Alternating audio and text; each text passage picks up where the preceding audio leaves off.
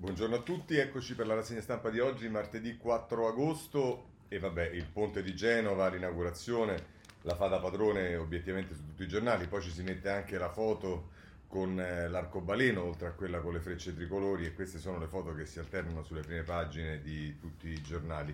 E, mh, poi ovviamente ci sono tutti i temi riferiti alla politica, all'immigrazione, eh, le, le, le, manovre del governo, il dibattito sul referendum che si apre soprattutto sulle eh, preoccupazioni diciamo, del, ehm, del scusate scordato il microfono, del eh, Partito Democratico, il dibattito che si apre sulla legge elettorale, insomma ci sono un sacco di cose. Partiamo da Genova, facciamo una carrellata dei titoli perché credo che di più è inutile fare. Eh, titolo di prima pagina Corriere della Sera, l'arcobaleno sul nuovo ponte, così Genova è tornata unita e un arcobaleno su Genova, la cerimonia è per le vittime, Marco Imarisio inviato a Genova per il Corriere della Sera e poi ci sta un'intervista, no scusatemi, le dichiarazioni eh, dal inviato sempre a Genova del Corriere della Sera, ne aveva due, Giussi Fasano, eh, sulle parole di Mattarella, questo nuovo ponte non cancella la ferita, vanno accertate le responsabilità. E, mm, eh, insomma, questo è quello che vediamo sul Corriere della Sera. Più spazio dedica eh, il, la stampa, ma prima la Repubblica, il giorno del ponte, adesso Genova prova a rinascere con un articolo di Francesco Merlo in prima pagina con la penna di Merlo che è sempre una gran bella penna e mm, Genova, il capo dello Stato, sempre appunto è Merlo che eh, scrive eh, che percorre a piedi il San Giorgio nel giorno della sua inaugurazione è il simbolo di un paese più forte delle catastrofi. Renzo Piano dice una ricompensa dopo la tragedia. E poi ci sta Massimo Calandri che a pagina 3 della Repubblica parla di Mattarella, ai parenti delle vittime il vostro dolore non si cancella. La concessione è un tema sensibile per voi, so che è tenuto in grande considerazione. Questo dice eh, Mattarella, eh, sì, le parole di Mattarella e poi eh, Matteo Macor sulla pagina 4 parla del racconto di Emanuele a piedi sul nuovo viadotto per mio fratello volato giù.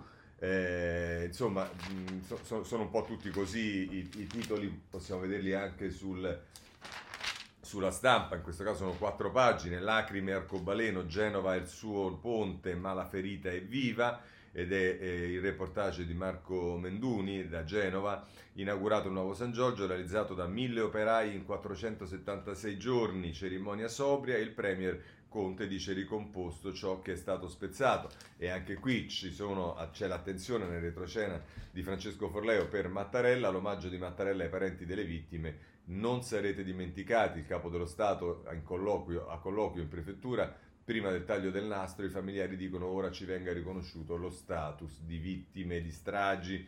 E, ehm, e, e Marcello Sorgi ha la sua rubrica, il taccuino, l'entusiasmo non potrà coprire i tanti guai. Se poi andate a pagina 4 della stampa trovate eh, invece... Ehm, eh, un intervento di, eh, la pubblicazione dell'intervento di Renzo Piano l'energia di questo paese straordinario e sopra nel taglio alto Roberto Sculli eh, che dice nuovo viadotto ma vecchi padroni, la concessione resta ad autostrade, è previsto per domani mattina il passaggio delle prime auto, la tratta continuerà ad essere gratuita.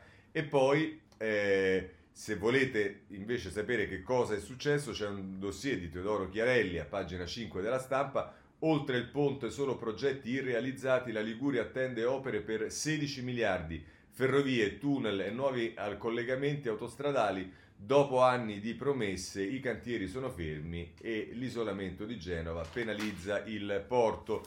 E su questo, a proposito di questo, voglio segnalarvi il sole in prima pagina che la mette così: Genova, una firma brocca la gronda. Manca un solo passaggio, da un anno fermo il via alla circonvallazione.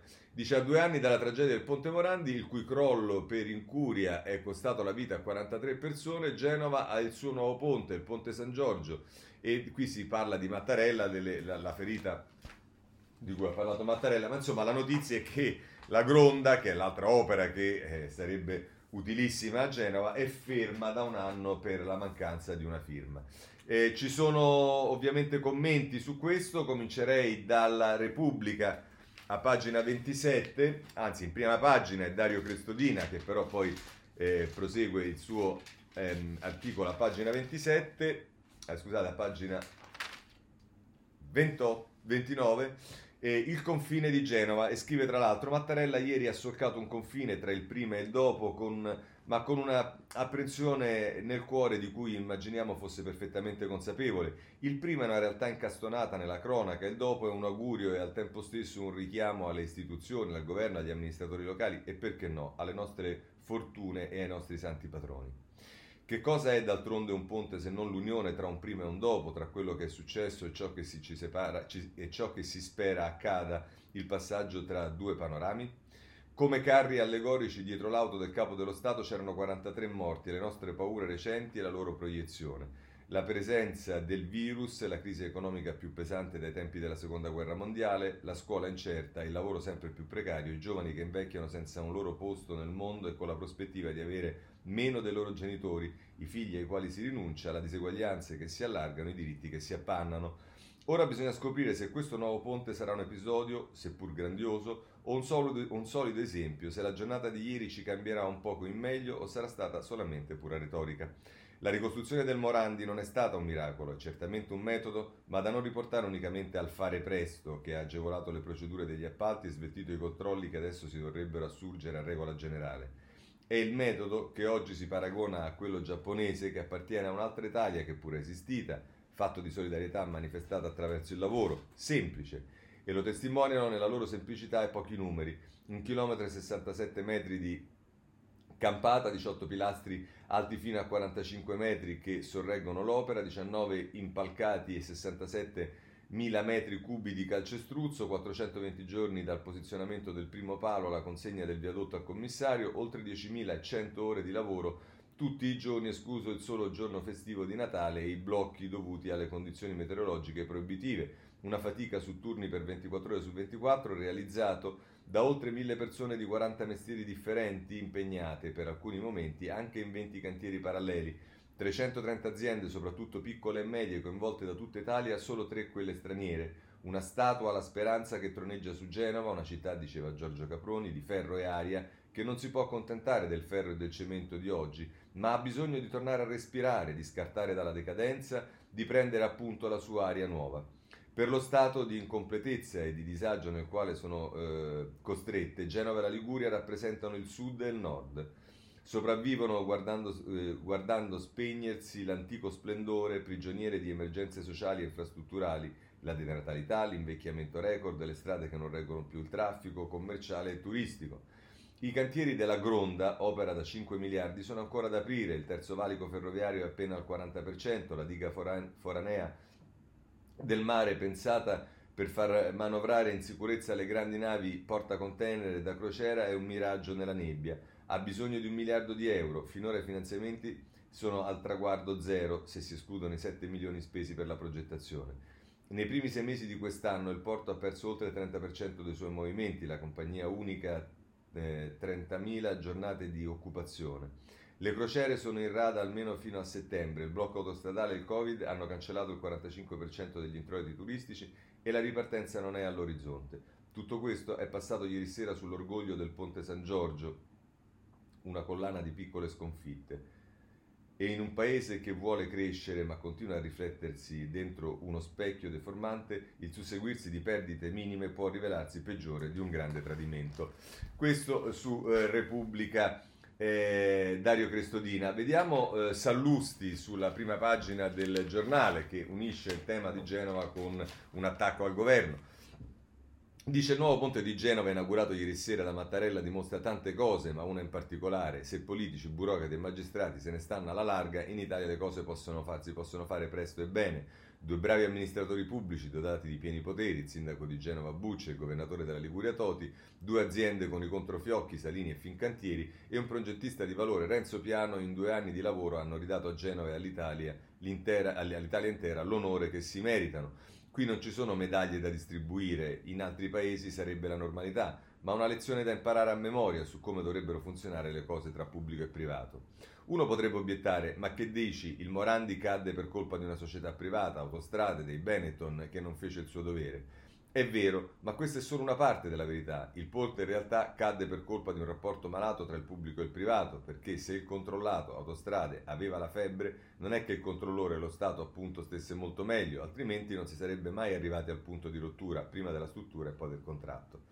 Il nuovo ponte è venuto che è una meraviglia, perché questa volta pubblico e privato non sono stati nemici che campano di furbizie e si guardano in cagnesco cercando di fregarsi l'un l'altro, ma soci in una grande impresa, ognuno al suo posto, con le sue competenze, i suoi diritti e i suoi doveri.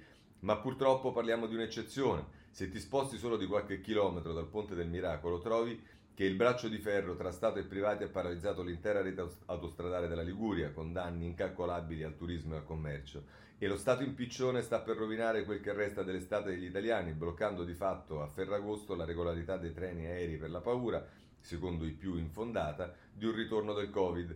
Così come la scuola faticherà a ripartire perché il bando per organizzare le aule non è stato scritto e fatto a misura di imprese, ma per accontentare i tempi e le necessità della politica e del governo. Io sono contento che Genova abbia il nuovo ponte, ma sarà festa breve se non si riesce a creare un ponte altrettanto solido e moderno tra chi governa e i governati. E i governati. Covid o non Covid, così eh, Sallusti sul eh, giornale. Ultimo articolo che prendiamo è quello di De Paolini sul Messaggero, eh, in prima pagina poi prosegue anche nella pagina 12 e comincia così. Se per far funzionare le cose devi derogare a tutte le regole che hai imposto, forse devi pensare che quelle regole non vanno. Questo è l'esordio di De Parini sul eh, messaggero, che prosegue appunto, come diceva, a pagina 12. Eh, dice non sarebbe dunque più logico avere regole che funzionano e quelle applicare sempre, salvo renderle ancora più efficienti in situazioni di emergenza come il crollo del Ponte Morandi? Per quanto possa apparire banale, l'osservazione dovrebbe essere un buon viatico per tentare di dare uno sbocco costruttivo al dibattito sul cosiddetto modello Genova, soprattutto alla luce del principio che il derogo tutto non è mai una buona soluzione. Si deve però partire da un presupposto sul quale tutti concordano, e cioè che l'avvio dei cantieri è la strada più immediata per rilanciare l'economia post-Covid. Le altre strade, dalla riforma della giustizia a quella fiscale, passando per la burocrazia, sebbene siano priorità massime, richiedono più tempo per, per, produrre risultati. I grandi lavori possono invece offrire risposte immediate e poiché le 101 opere più importanti tra quelle pronte a partire da sole metterebbero in moto 56 miliardi con una ricaduta sull'economia nazionale di 217 miliardi, il 14% del PIL e la creazione di almeno 962 mila posti di lavoro, ecco un buon motivo per avviare una, rapidamente una riflessione sul tema puntando a regole concretamente percorribili in un momento in cui l'Italia accusa 7 milioni di lavoratori in cassa integrazione, è un'opportunità che andrebbe valutata con maggiore responsabilità nelle dichiarazioni di politici e uomini di governo, e ciò indipendentemente dalla quantità di risorse che ci riserverà il Recovery Fund europeo. E ancora dice, concludiamo così questo eh, eh, articolo di De Paolini, l'urgenza di ricostruire ha annullato tutte le procedure standard, nessun controllo sui prezzi, nessuna verifica antimafia, nessuna via, nessuna regola europea sugli appalti. Sia chiaro, il commissario Bucci ha fatto buon uso di questa eccezionale deroga e di ciò dobbiamo essergli grati. Ma è immaginabile questa prassi applicata su larga scala? Chi invoca ispirato il modello Genova auspicando una sua applicazione a livello nazionale Finge di non sapere in quale paese vive e sembra di ignorare quali sono le insidie e le pressioni che si muovono intorno a qualunque appalto. L'istituzione della gara per l'assegnazione dei lavori con le sue regole e i suoi divieti è una garanzia per tutti, per l'imprenditore, per i suoi dipendenti, per i cittadini che usufruiranno di quell'opera, per i contribuenti che avranno certezza dei prezzi e della destinazione dei loro denari. Infine, per la credibilità dello Stato, che però ha il compito di far rispettare quelle regole. Sicché il modello Genova dovrebbe sì servire ad esempio, ma per i brillanti risultati che ha prodotto, non per le deroghe che li hanno resi possibili. Il discorso andrebbe perciò capovolto partendo dalla valutazione dei risultati e ponendosi domande su come fare con, quelle, con quali regole arrivarci senza deroghe. No, ma il problema è che invece è, mi permetto di dire che è esattamente la dimostrazione che con un commissario che non è una persona che ha semplicemente la possibilità di derogare, ma che si assume la responsabilità di derogare per far procedere i lavori, come si è visto non c'è stato nessun tipo di problema dal punto di vista della corruzione, dal punto di vista della sicurezza nei cantieri, sotto tutti i punti di vista, perché c'era una persona responsabile che però aveva la possibilità di derogare a tutta quella serie di eh, norme che spesso e volentieri sono la ragione che bloccano eh, i lavori nel nostro paese. È tanto semplice, a mio avviso esattamente eh, il, modello è esattamente questo, poi si può modulare, si può equilibrare, si può, si può fare quello che si vuole, però resta il fatto che eh, diciamo, se non c'è qualcuno che ha un potere di bypassare la burocrazia, purtroppo poi le cose vediamo come sono messe. La Gronda è da un anno ferma perché manca una firma, per esempio. Vabbè, cambiamo, lasciamo Genova e andiamo a occuparci delle misure che sta prendendo il governo, soprattutto il decreto agosto. Allora, partiamo da Repubblica, pagina 8. Eh, un bonus per chi fa acquisti nei negozi dei centri storici, 3 miliardi per aiutare i bilanci di ristoranti e negozi di vestiti. Franceschini spinge le aree della città colpite dallo smart working. E poi a proposito del recovery fund, questa era eh, Roberto Petrini, invece Giovanna Vitale a proposito del recovery fund ci dice che ambiente e robotica, i piani dei ministri per usare i fondi dell'Unione Europea, le schede con i progetti stanno arrivando a Palazzo Chigi, naufragata l'idea delle commissioni parlamentari di controllo e dice che la sintesi spetterà al CIAE, presieduto da Conte, allo studio una formula per il passaggio in aula. Questo ci dice eh, la Repubblica. Più spazio viene dedicato eh, dalla stampa, in particolare nelle pagine eh, 12 e 13. A pagina 12 dice partiamo dalla banda larga eh, ed è eh, Paolo Baroni che scrive, partiamo dalla banda larga, scatta il conto alla rovescia per incassare i 209 miliardi dell'Unione Europea. Conte dice dall'Europa in arrivo risorse cospicue non vanno, cospicue non vanno disperse. Oggi alla riunione del Comitato Europeo le prime proposte dei ministri. Nuovi investimenti destinati anche a scuola, sanità e uffici pubblici. Nel taglio basso ehm, si dà riferimento a quello che abbiamo già visto, c'è la storia del bancomat, il ristorante meno 20% se paghi con la carta, è subito rissa, aiutate il Made in Italy. La proposta del vice ministri Buffagni e Castelli punta ad incentivare i consumi e la lotta all'evasione, ma la filiera agroalimentare preferisce il piano Bellanova, contributi a fondo perduto per l'Oreca. Poi, eh, se volete, c'è un'intervista sulla pagina 13 del, eh, della stampa all'ex ministro dell'economia Giovanni Tria che dice i bonus saranno di, improvvisazio- saranno di improvvisazione, bruciano risorse e non c'è ripresa. E dice è sbagliato spargere soldi in un momento in cui non ce ne sono tanti. Sul recovery fund serve un piano coerente, non basta mettere assieme i progetti dei singoli ministri del governo. Eh, queste non sono parole, diciamo, del tutto sbagliate dell'ex ministro, il quale, diciamo, non dimentichiamo mai, è stato ex ministro del governo eh, giallo-verde e diciamo questa sua eh, tenacia e questa sua resistenza eh, non si è eh, avvertita, però comunque sono parole che indubbiamente sanno di saggezza. E dice ancora Tria per sostenere bar e ristoranti più efficace potenziare i contributi a fondo perduto. Questa è la stessa cosa che dice la ministra Bellanova. E poi tagliare l'IVA come ha fatto la Germania io anche da ministro non sono mai stato favorevole, dice Tria. E poi a proposito del, MEF, del MES, i fondi del MES vanno usati e subito, un errore aspettare settembre-ottobre per investire in sanità.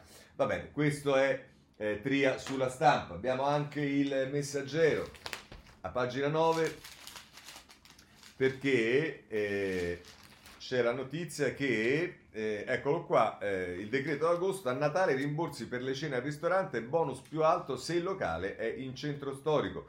Dice 20, miliardi, 25 miliardi di euro il deficit per finanziare il decreto di agosto e poi dice 13 miliardi di euro la quota destinata alle misure sul lavoro e, e, e c'è la, la, la viceministra Castelli in foto e dice così funzioneranno gli incentivi all'uso del POS, ecco il piano del governo per rilanciare i consumi, quello che abbiamo un po' visto anche eh, su altri giornali. Ma eh, siccome si dice che eh, uno dei temi fondamentali è quello del lavoro, vi voglio segnalare sull'avvenire a pagina 10 un'intervista alla ministra del lavoro Catalfo che dice ora sussidi legati alle politiche attive decontribuzione al 100% e fondi alla formazione per favorire i rientri in azienda.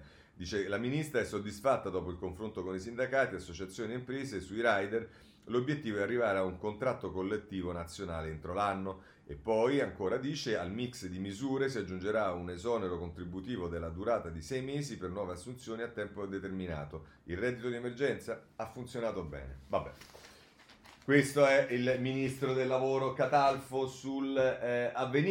Eh, c'è un settore che eh, sta andando bene, ancorché circoscritto, però è quello delle moto, ce lo dice il Sole 24 ore in prima pagina, moto più 25% le vendite sostenute dagli ecoincentivi. La filiera italiana delle due rote ha chiuso il mese di luglio con una crescita inaspettata più 25,7% sullo stesso mese del 2019, grazie alla vendita di 40.105 veicoli tra moto, scooter e ciclomotori. Il totale immatricolato ha raggiunto quota 36.824 unità e qui si fa riferimento a, eh, in, in, diciamo, alle moto eh, elettriche o ibride per le quali sono, previsti, sono stati previsti gli incentivi. Dopodiché abbiamo, visto che parliamo di moto, abbiamo eh, da capire però che l'industria nel suo complesso non sta andando male e con un po' di polemica, ce lo dice Libero a pagina 3, la crescita non è illusione, la nostra industria supera quella tedesca, l'indice che misura l'attività manifatturiera balza sopra la soglia della recessione, ripartiamo più veloci di Germania e Stati Uniti. Questo è Sandro Iacometti sul, eh, sul libro che ci dà eh, questa eh, notizia. Ma allora diciamo quest'Italia proprio non va malissimo? Beh, insomma, eh, basta prendere eh, per sostenere questa tesi l'editoriale di Claudio Cerasa oggi sul foglio che come al solito è pieno di ottimismo, fa un riferimento a tutte le cose che eh, stanno migliorando e mh, ci, ci stanno tante cose e dice l'Italia scrive Cerasa, l'Italia spaventata esiste e come, ma accanto a questa ce n'è un'altra altrettanto consistente e decisamente trasversale che piuttosto che cercare di individuare ogni giorno il pero nell'uovo, e, ciò, e cioè ciò che eh, tutto poteva andare meglio in questi mesi, si fa ogni giorno in quattro per cercare di essere padrona del proprio destino. È l'Italia delle 400 ditte di moda che nella fase post-lockdown si sono riconvertite per arri- arrivare a fabbricare ogni giorno 2 milioni di mascherine tessili e chirurgiche. È l'Italia delle piccole e medie imprese che in tre casi su dieci è riuscita a sfruttare la stagione del lockdown per accelerare la sua trasformazione digitale. È l'Italia delle cosiddette start-up innovative che, come raccontano da uno studio, eh, in sei casi su dieci ha continuato ad assumere personale durante i mesi della pandemia. Prosegue eh, Cerasa, pagina 4, nell'ultima pagina del foglio. È l'Italia del turismo che nonostante il dramma di questi mesi è riuscita a creare le condizioni per non disincentivare eccessivamente le vacanze, con il risultato che a Ferragosto, nella settimana che va dal 10 al 16 agosto, il settore del, del turismo contro ogni previsione vedrà esaurito il 79% della sua offerta ricettiva. È l'Italia della sanità pubblica e della farmaceutica privata che in questi mesi è riuscita a mettere in mostra il meglio del suo sistema sanitario pubblico e anche il meglio del suo sistema farmaceutico eh, è l'Italia che per forza di cosa ha costretto il tessuto produttivo del paese ad accelerare il suo processo di digitalizzazione, la sua alfabetizzazione eh, eh, tecnologica eh, è l'Italia dei freelance, dei dipendenti privati, delle partite IVA che sanno che differenza c'è tra usare lo smart working per stare sul divano e rendere il proprio lavoro più agile ed efficiente. È l'Italia della responsabilità e della resilienza che può permettersi di osservare con un pessimismo non eccessivo i prossimi mesi, non solo grazie alla gestione non fuori di senno della pandemia da parte delle istituzioni, ma anche grazie alla responsabilità dei cittadini, il cui profilo anche durante l'estate somiglia poco a quello macchiettistico e responsabile offerto in questi giorni da molti giornali.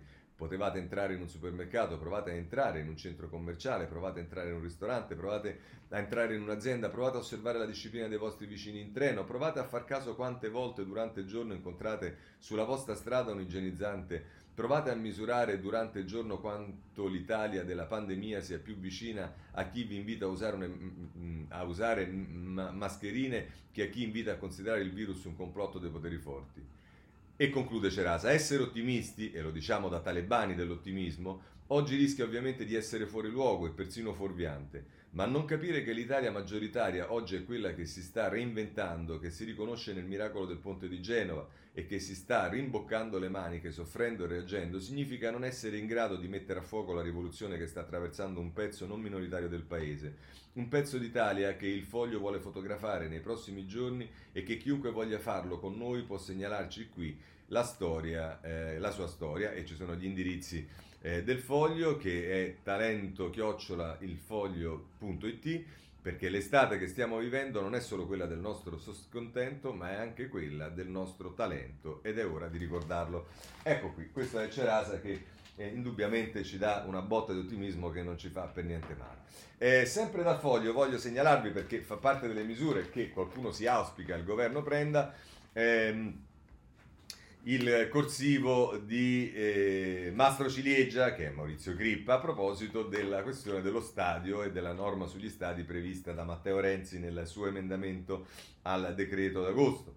Dice, eh, è notorio che qualunque parola dica o atto compia Matteo Renzi configura un abuso o lo predetermina, almeno secondo il codice del fatto travagliano. Nella presente vicenda, altro che abuso, il senatore di Scandicci vuole niente meno che abbattere il Franchi, lo stadio di Firenze, e ancorché l'unico abuso calcistico degno di nota sia al momento la scelta di Conte, l'altro di abbattere la statua di Mr. Zhang, tocca occuparsene. Da anni il progetto di fare un nuovo stadio a Firenze è, è infattibile, più di un banco a rotelle di Azzolina. L'idea di mettere mano a quello vecchio, impossibilitata da ogni parte, a partire dalla soprintendenza che, lo, che l'opera è firmata nel 1929 da Pierluigi Nervi e tocca conservarla a rischio che crolli da sola come un ponte qualsiasi del suo amico eh, di Nervi, Morandi. Così Renzi ha presentato un emendamento in Senato per liberare, se l'ente territoriale di riferimento è d'accordo, l'opera dai vincoli della soprintendenza. Non abbatterla per forza, ma almeno rifarla sì, che non è poi un'idea così abusiva. Se negli stadi ci si può giocare a calcio e non farne dei musei, chi ne fa uso, eh, deve, eh, chi ne, è chi ne fa uso che deve poter decidere. Per dire su San Siro, che non ha padri altrettanto nobili, ma è di gran lunga più universalmente iconico del Franchi, alla fine la soprintendenza ha detto che, volendo, si può anche abbattere, perché l'Italia è piena di cose belle, ma non è che si possono musealizzare tutte, no? a meno che lo stesso concetto lo esprima Renzi. E allora è subito abuso. Eh, non male questo corsivo di eh, Crippa sul eh, foglio. Bene, l'altro tema del giorno comincia ad essere più, quello più politico del eh, referendum. E allora andiamo sul Corriere della Sera a pagina 13. Ehm, referendum con accoppiato il tema della legge elettorale. Eh, scusate, a pagina 12, i dubbi del PD sul referendum. Niente sì senza riforma elettorale. Rischi per la democrazia, dal taglio dei seggi sul voto libertà di coscienza. E questo è quello che ci dice Maria Teresa Meli, e cioè il referendum sul taglio dei parlamentari non è mai piaciuto al PD, è cosa nota. Nicola Zingaretti, che pure ha fatto votare i suoi parlamentari a favore di quella riforma fortemente voluta al Movimento 5 Stelle, non lo ha mai nascosto. E il fatto che la Camera non sia riuscita ad incardinare la nuova legge elettorale di stampo proporzionale che dicono a Nazareno stempera gli effetti di quel referendum preoccupa non solo il PD, possono presentarsi dei rischi per il regime democratico, spiegano. E vabbè, e qui c'è tutta la vicenda che riguarda eh, Zingaretti, eh, eh, però diciamo eh, sostanzialmente è quello che poi vediamo eh, un po' su, ehm, anche sugli altri giornali che riprende le, eh, la famosa intervista di Bettini e, ehm, ma a proposito di eh, questo, del, non tanto del referendum quanto della legge elettorale, vi segnalo sulla pagina 3 del, ehm, ehm, del, del foglio eh, un invece perorante causa del proporzionale che è il mio amico Brunetta. Per salvare Forza Italia da Salvini serve il proporzionale puro e parla Brunetta. Ora diciamo che una legge elettorale eh, francamente diciamo, non si dovrebbe fare per risolvere i problemi di un partito, ma si dovrebbe fare per rendere diciamo, migliore il sistema di rappresentanza eh, nel nostro paese. Ma questo è, a proposito diciamo, del tema, è tutto l'editoriale di Folli sul Repubblica, nella sua, sua rubrica il, a pagina 27 della Repubblica, eh, scusatemi, sempre 29 della, della Repubblica, il punto di Folli, il PD e il pasticcio del referendum. E dice Folli, c'è una matassa che si sta ingarbugliando senza che vi sia ancora piena coscienza del pasticcio, forse perché riguarda uno degli argomenti più noiosi e ricorrenti delle cronache politiche, la legge elettorale, che in Italia è un cantiere sempre aperto. In realtà stavolta la questione riguarda l'intreccio con il referendum costituzionale sul taglio dei parlamentari, un intreccio favorito e assecondato con qualche leggerezza da chi nella maggioranza avrebbe dovuto aver ben presente la distinzione tra una legge ordinaria, il sistema elettorale, e una costituzionale, il numero dei parlamentari in rappresentanza del popolo. Rischioso mescolare insieme piani e tempi così diversi. Nell'intervista di domenica a questo giornale, lo stratega numero uno dell'alleanza PD Movimento 5 Stelle, Goffredo Bettini, ha avuto il coraggio di tirare il segnale d'allarme. Se lo ha fatto vuol dire che si è reso conto del disastro incombente e si capisce. C'era un accordo nella coalizione di governo per cui la riforma elettorale doveva essere approvata almeno in un ramo del Parlamento prima del referendum del 20-21 settembre. Il PD aveva dato il via libera a un'operazione temeraria come il taglio di 230 deputati e 115 senatori pensando di ottenere in cambio un sistema proporzionale, corollario dell'intesa strategica con i 5 Stelle.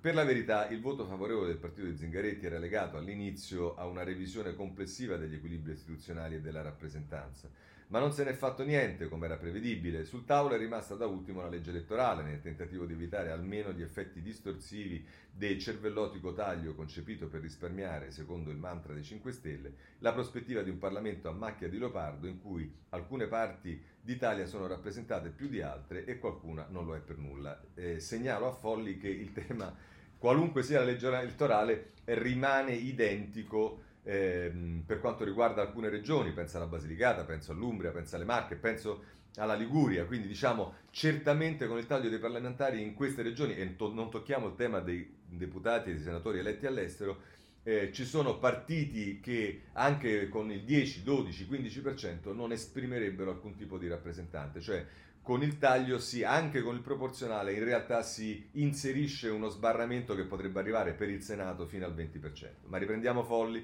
Quando è, stat- quando è saltata anche l'intesa sulla legge elettorale, tipico esito di una coalizione più fragile delle proprie ambizioni, è crollato il castello di carte.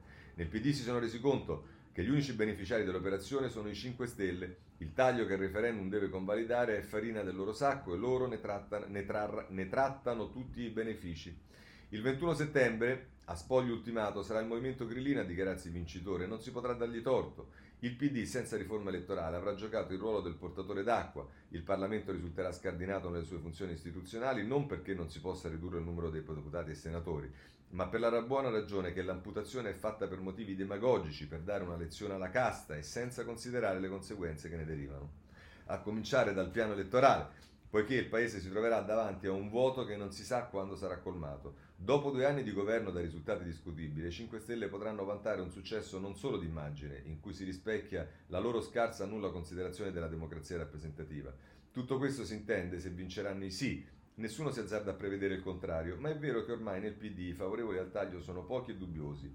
I più realizzano il pericolo cui, su cui si è espresso Bettini, un pericolo ampiamente prevedibile e forse ormai è troppo tardi per cambiare idea, visto che ci si è consegnati al patto di governo con Conte 5 Stelle. Beh, questo è Folli sulla eh, Repubblica. Eh, altro tema, chiudiamo anche questo, altro tema eh, sicuramente eh, all'ordine del giorno è quello dei migranti. Il Corriere della Sera se ne occupa nelle pagine 6 e 7. Migranti, l'ondata dei mini sbarchi, fughe e proteste nei centri di raccolta. In 200 a Lampedusa con 8 barche arriva la nave per la quarantena. Sono oltre 50 i fuggitivi in Sicilia, altri 87 in Molise. Rivolta ad Udine. E peraltro qui si dà notizia a proposito dei luoghi comuni, migranti e via dicendo eh, di una cosa che è accaduta eh, ehm, in Toscana. A otto anni ferma il padre mentre picchia un senegalese. Qui c'è posto per tutti, l'uomo lo voleva allontanare dalla, spaggia, dalla spiaggia. È un bambino di otto anni, poi il senegalese ha eh, denunciato 12 persone, ma un bambino di 8 anni e che la dice lunga, che frena il padre, la dice lunga eh, su eh, come vanno le cose nel nostro paese anche. Ma eh, segnalo a pagina 7 del Corriere della Sera eh, Marco Galluzzo e eh, Maria Teresa Meli che firmano un retroscena, Conte dalla linea, inflessibili e duri, Zingaretti critico, si rincorre la Lega. Eh, questo è quello mh, mm, diciamo che ci dice il mm, Corriere della Sera. La Repubblica affronta il tema a pagina 18 Ehm, l'ultima mossa di Sayed, non tolleriamo scafisti, collaborare con Roma. Ci riferiamo alla Tunisia, infatti è il leader tunisino in visita al porto di Sfax, sostegna la Guardia Nazionale e Conte gli scrive, intesa con le vostre autorità, non si entra così in Italia. È l'inviato Vincenzo Nigro che eh, racconta di questa presa di posizione del premier tunisino ehm, eh, come la mettono i giornali di centrodestra e dell'opposizione. Beh, potete immaginare, per esempio, il giornale la mette così. Italia fuori dall'emergenza, Berlino ci rimanda i migranti. Questo è Ludovica Bullan. Eh, a pagina 8 del giornale, il ministro dell'interno tedesco ha già spedito le lettere ai profughi. Ieri scusate, il primo rimpatrio da Stoccarda a Milano. E invece, sobriamente a pagina 9, sbarchi, Conte come Salvini, non entrano gli irregolari, il Premier e Di Maio inseguono la destra, ma il PD rilancia lo Ius Culture, critici 5 Stelle, inopportuno. Insomma, eh, così il giornale libero, come potete immaginare, diciamo, eh, la mette un po' diversamente, lo fa sempre nelle pagine 4 e 5. Dalla Sicilia a Udine scoppia la rivolta dei migranti untori. Questo è Alessandro Gonzato, il titolo spero che non eh, riprenda quello che ehm, non, non, siano le parole testuali del giornalista, spesso e volentieri i titoli, come sapete, eh, poi mm, come dire, sintetizzano come gli conviene le cose, ma insomma abbiamo i migranti untori. Nel sud e nel nord-est gli stranieri si ribellano alla decisione di metterli in quarantena, Zaia bisogna rimandarli a casa. Ora, non vorrei che ci dimenticassimo che fino a qualche mese fa gli untori eravamo noi quando il Covid è scoppiato in Italia e venivamo considerati untori e ci rivoltavamo perché venivamo considerati untori. Ecco, siamo allo stesso livello. Eh, a pagina 5 del, del Libero eh, dice commediante Conte basta con i clandestini e loro continuano a sbarcare. Il Premier a parole scopiazza Salvini, non possiamo tollerare i regolari, ci sono rischi sanitari, ma non chiude i porti. La vera emergenza è questo governo, scrive Renato Farina su Libero. Vabbè, il taglio ahimè è sempre eh, questo e c'è poco da fare. Il Corriere della Sera, a proposito di un altro argomento che pure riguarda il controllo del nostro territorio e non solo del nostro territorio, però è più legato al tema politico delle nomine, ce lo dà solo il Corriere della Sera a pagina 13. Nel decreto sulla pandemia la proroga dei vertici degli 007 è stata modificata la legge del 2007. Ora è possibile il rinnovo dell'incarico per altri 4 anni. E, e qui si fa riferimento a Gennaro Vecchione, eh, che è ehm, eh, eh, generale di Corpo d'Armata della Guardia di Finanza, direttore generale del DIS dal 2018, e poi c'è Mario Parente che è eh, generale del Capo di Corpo d'Armata dei Carabinieri e è stato nominato direttore dell'ASI nel 2015, l'Agenzia di Informazione e Sicurezza eh, Interna, e insomma, e poi ci sta Gianni Caravelli che è generale di corpo d'armata dell'esercito e che ha ricoperto dal 2014 l'incarico di vice direttore dell'AISE. Insomma, questa è la notizia che si sarebbero, eh, Francesco Verderami e Fiorenzo Sarzanini ce ne danno notizia, si sarebbero eh, prorogati per quattro anni i vertici dei servizi segreti. Um, un tema che um, sta facendo discutere, che sta aprendo una crisi dentro eh, il Movimento 5 Stelle è quello dello sport, ce lo segnalano veramente tutti i giornali e tutti con lo stesso taglio, quindi evidentemente qualche velina deve essere arrivata, presumo, dal Movimento 5 Stelle, ma insomma il tema è questo, Movimento 5 Stelle attacco a Spadafora, no alla riforma dello sport e lui minaccia di lasciare. La mossa di un gruppo di deputati, oggi Conte sentirà il ministro.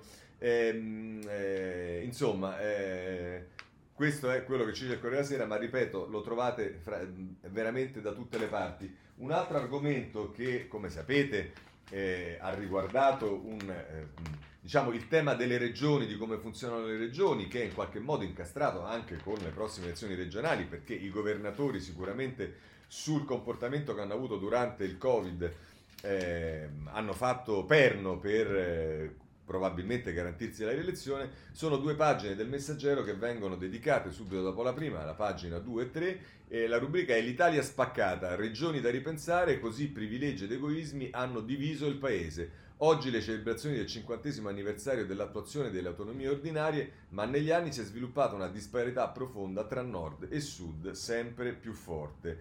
Ehm, eh, e eh, a pagina 3 Vita più corta e malattie, il divario che umilia il sud fino a 4 anni di sopravvivenza in meno nelle regioni meridionali, ma la spesa sanitaria pro capite è inferiore rispetto a quella del nord. E poi se volete eh, nel, eh, nel eh, taglio basso c'è un'intervista ad Enrica Morlicchio che è una sociologa e che dice mezzogiorno penalizzato dagli, dai, dagli anni, dai tagli smantellata la rete ospedaliera. Così ci siamo occupati anche di po' di sud e di eh, sanità e passiamo a questo punto alla politica. Ancora oggi sicuramente è eh, la eh, Lega a essere nell'occhio del ciclone, nella, sull'attenzione dei giornali. Eh, in particolare ehm, vediamo rapidamente ehm, il Corriere della Sera ehm,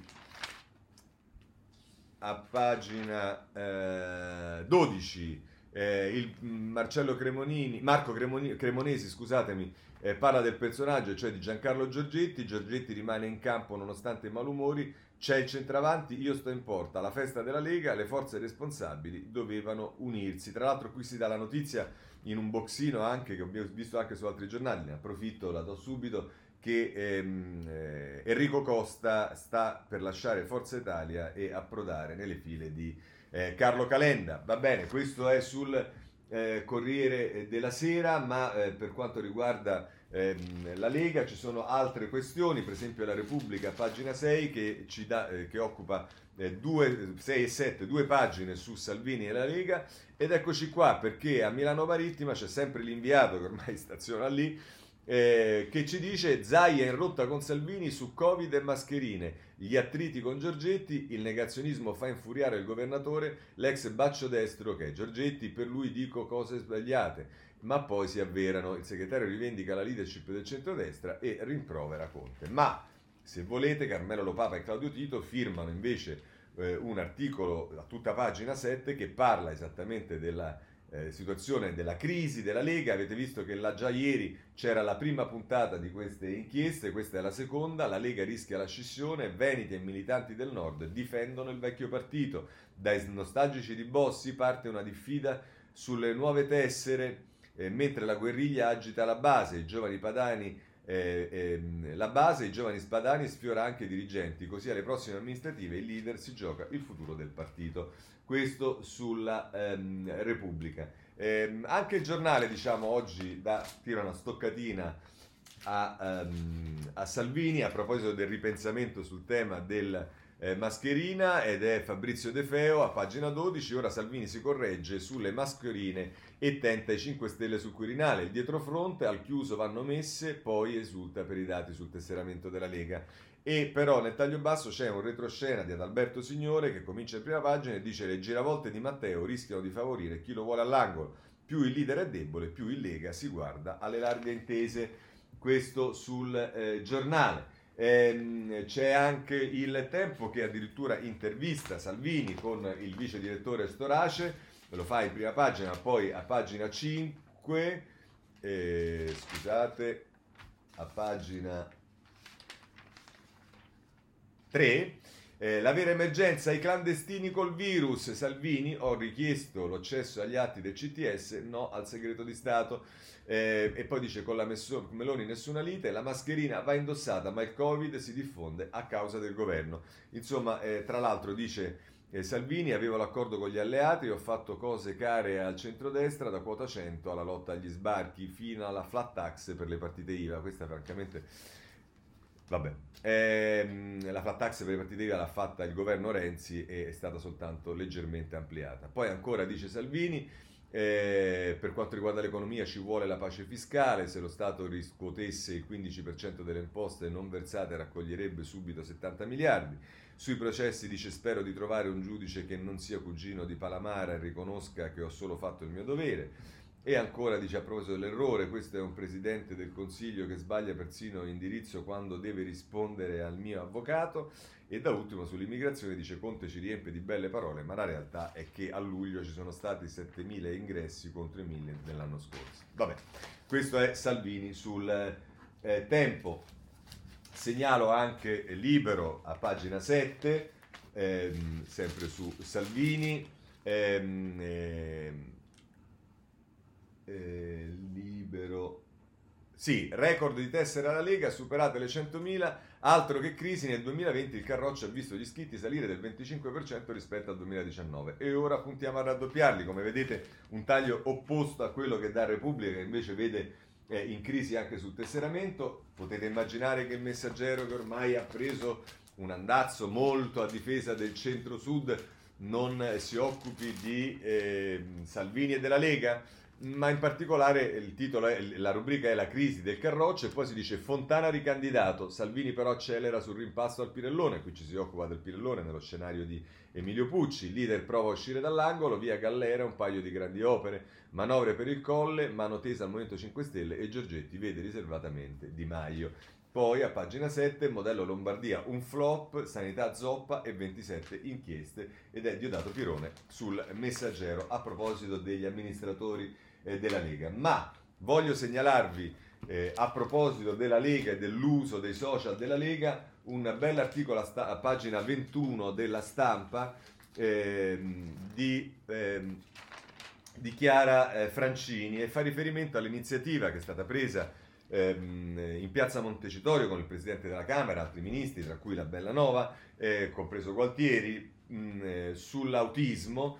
E, e, scrive Chiara Francini: Hanno mangiato e hanno suonato i tamburi tutti insieme Giuseppe Conte, due Roberti, Fico e Gualtieri, Teresa Bellanova e poi Marco, Giulia, Chiara, Federico e tanti ragazzi disabili. È stato un momento di inclusione importante quello che si è svolto in piazza Montecitorio a Roma. Gli strumenti erano realizzati con materiale riciclato da ragazzi disabili a Pizz Out dove poi si è mangiato tutti insieme. Lo spazio sociale gestito da ragazzi affetti da autismo. Quei tamburi suonati tutti insieme erano battiti di cuore, erano vita. Queste immagini di cristallo sono state lordate da mani callose, sfregiate con parole d'acido. Sopra quelle foto il deputato leghista Alessandro Morelli ha scritto Mentre l'Italia affonda, loro, i rappresentanti dello Stato, suonano il tamburo e quella foto abusata, decontestualizzata, bugiarda e vile è diventata vessillo, è stata condivisa, urlata da gente come noi, è diventata santino. Com'è possibile, ci si chiede, com'è possibile che l'immagine di una festa che canta di integrazione, abbracci, verità e bellezza sia stata abbandonata e vomitata da tante bocche che invece avrebbero solo dovuto sorridere vedendo uno Stato che ama e balla con quei ragazzi appassionati e vivi? E conclude Chiara Francini, quella foto minoritaria, quella foto martoriata degli organi dello Stato dileggiati per avere partecipato ad una manifestazione a favore di persone disabili, ci mostra una bugia, una realtà deformata, pieghettata al fine di svettare e sventolare soprattutto e tutti. Ma la stessa foto ci rivela anche una malattia del nostro mondo, del nostro modo di comunicare, di scontrarci nel campo aperto della politica e della società, una malattia che si può vedere e forse guarire. Folle è l'uomo che parla alla luna, stolto chi non le presta ascolto, Shakespeare. Ehm, questo è il bell'articolo eh, di, ehm, eh, di, Chiara Francini sulla stampa. Eh, vi ho detto di Costa che eh, passa con azione per quanto riguarda gli altri partiti. Eh, segnalo sul, eh, per quanto riguarda il Movimento 5 Stelle sul giornale a pagina 5 ehm, che non è pagina 5 ovviamente, eh, sarà una pagina, eh, forse pagina 15. Ehm, va bene, eh, non, non, ah no, pagina 10 scusate. Eh, eh no, eh, vabbè, evidentemente mi, mi, sono perso questo. Andiamo alla stampa. Andiamo alla stampa, pagina 10. La stampa è sempre attenta al Movimento 5 Stelle.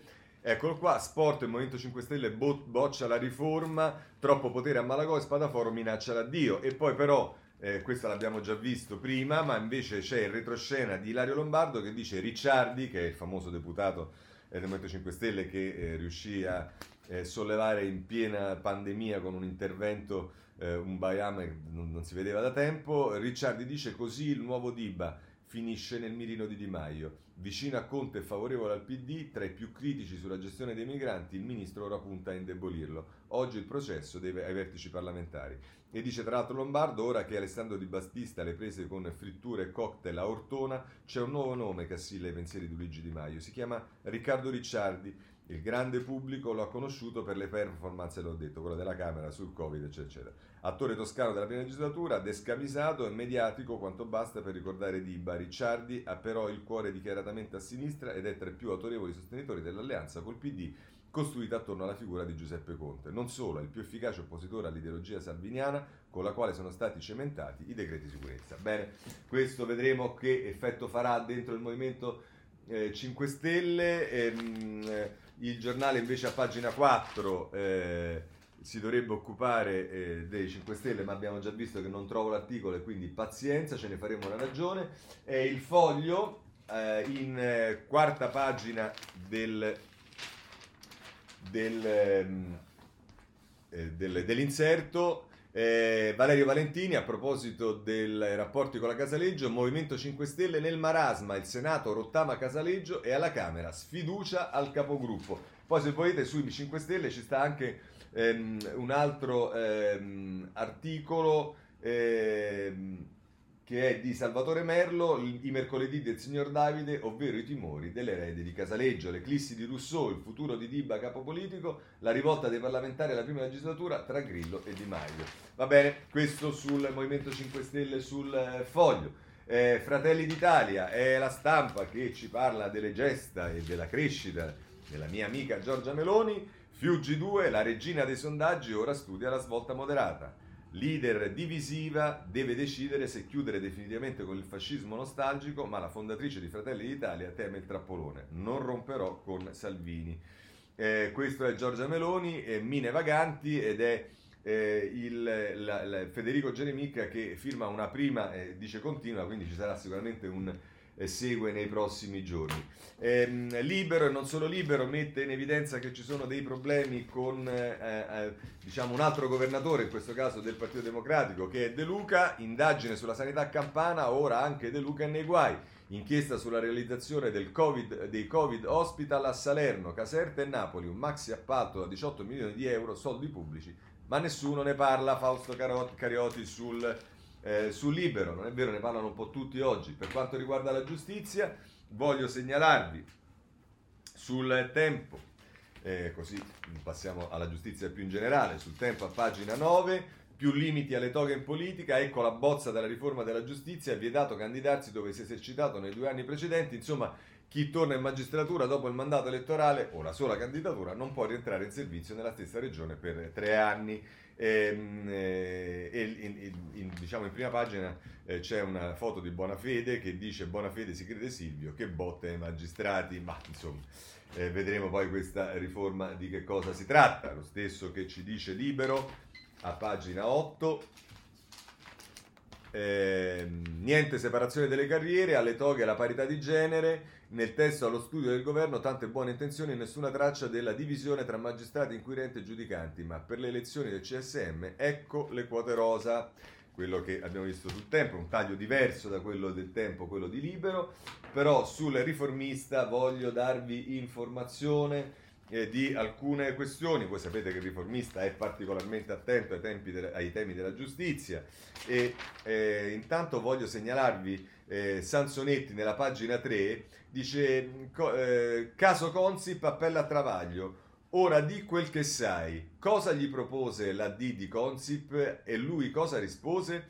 Eh, perché scrive eh, tra l'altro Sansonetti sul suo giornale ha dedicato due pagine alla ricostruzione dell'inchiesta però dimenticando alcuni dettagli. Per esempio quel colloquio intercettato tra la D di Consip Marroni e un, altro dirigente, e un altro dirigente nel quale si auspicava una strategia per il fatto quotidiano.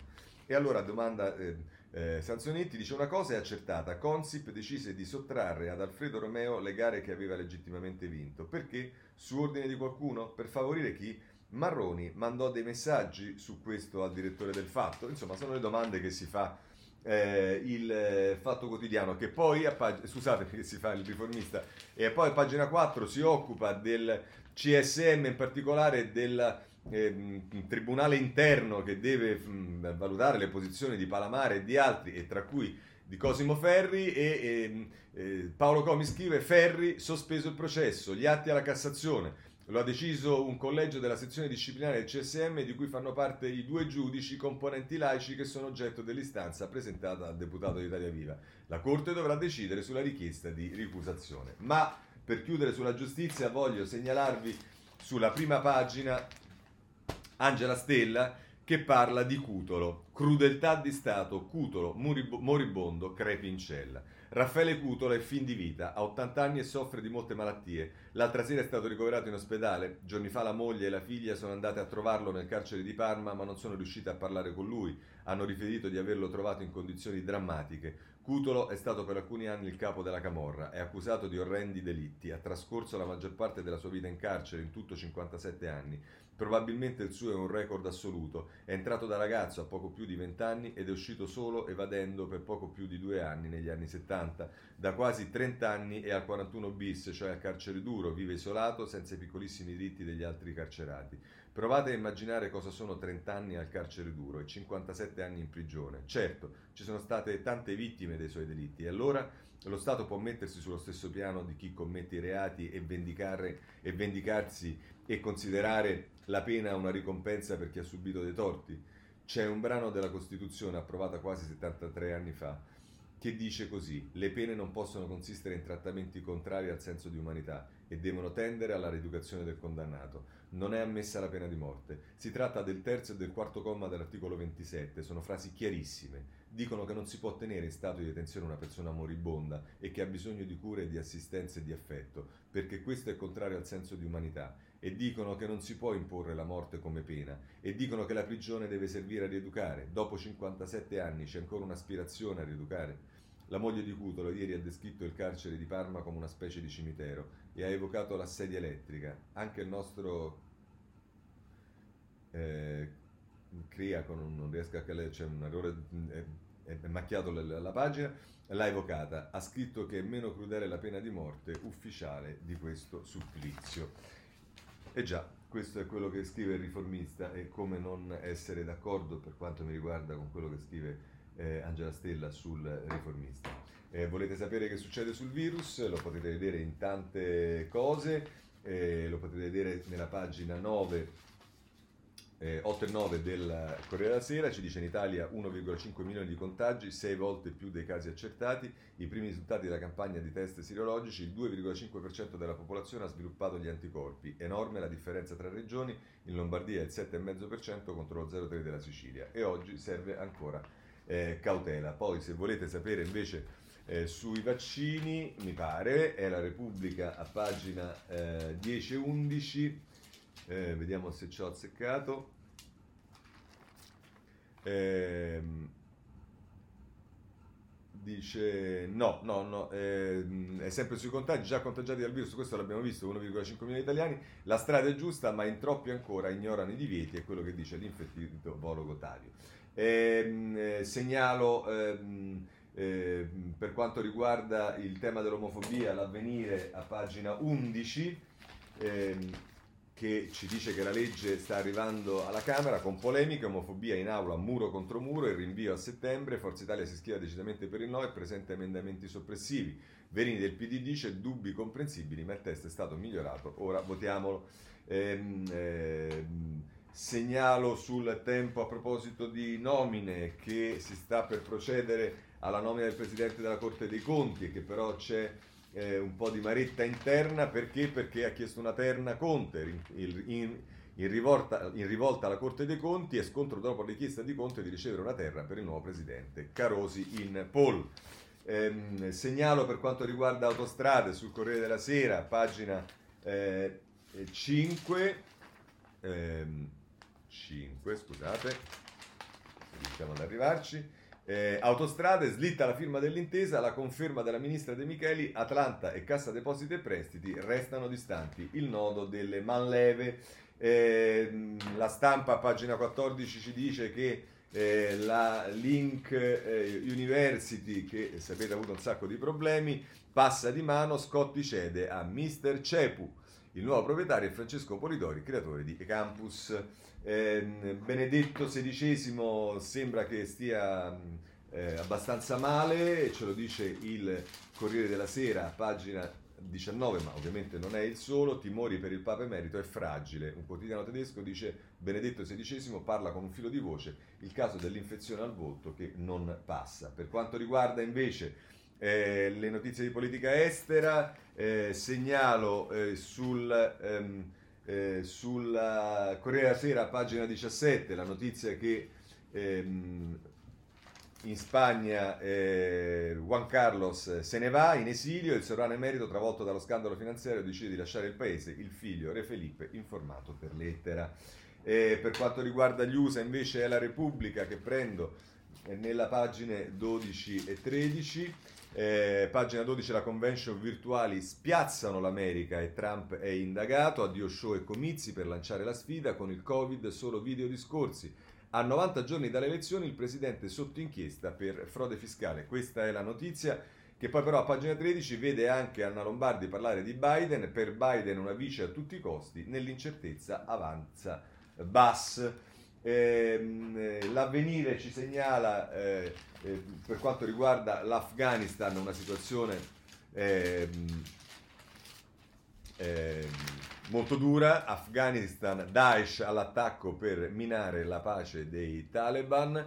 Eh, questo a pagina 14 e per concludere sempre sull'avvenire però in questo caso a pagina 15 ci occupiamo dell'Iraq eh, Nadia Murad nell'impunità prosegue il nostro genocidio eh, dice, mh, dice ehm, il 3 agosto del 14 a Baghdadi iniziative a massacrare la minoranza yazida in Iraq, una strage mai finita, da premio Nobel molti governi non vogliono processare chi ha compiuto questi crimini e le prove sono schiaccianti. Bene, con questo concludiamo il, eh, eh, la rassegna stampa di oggi, se volete ci vediamo domani alla stessa ora alle sette e mezza, grazie a tutti.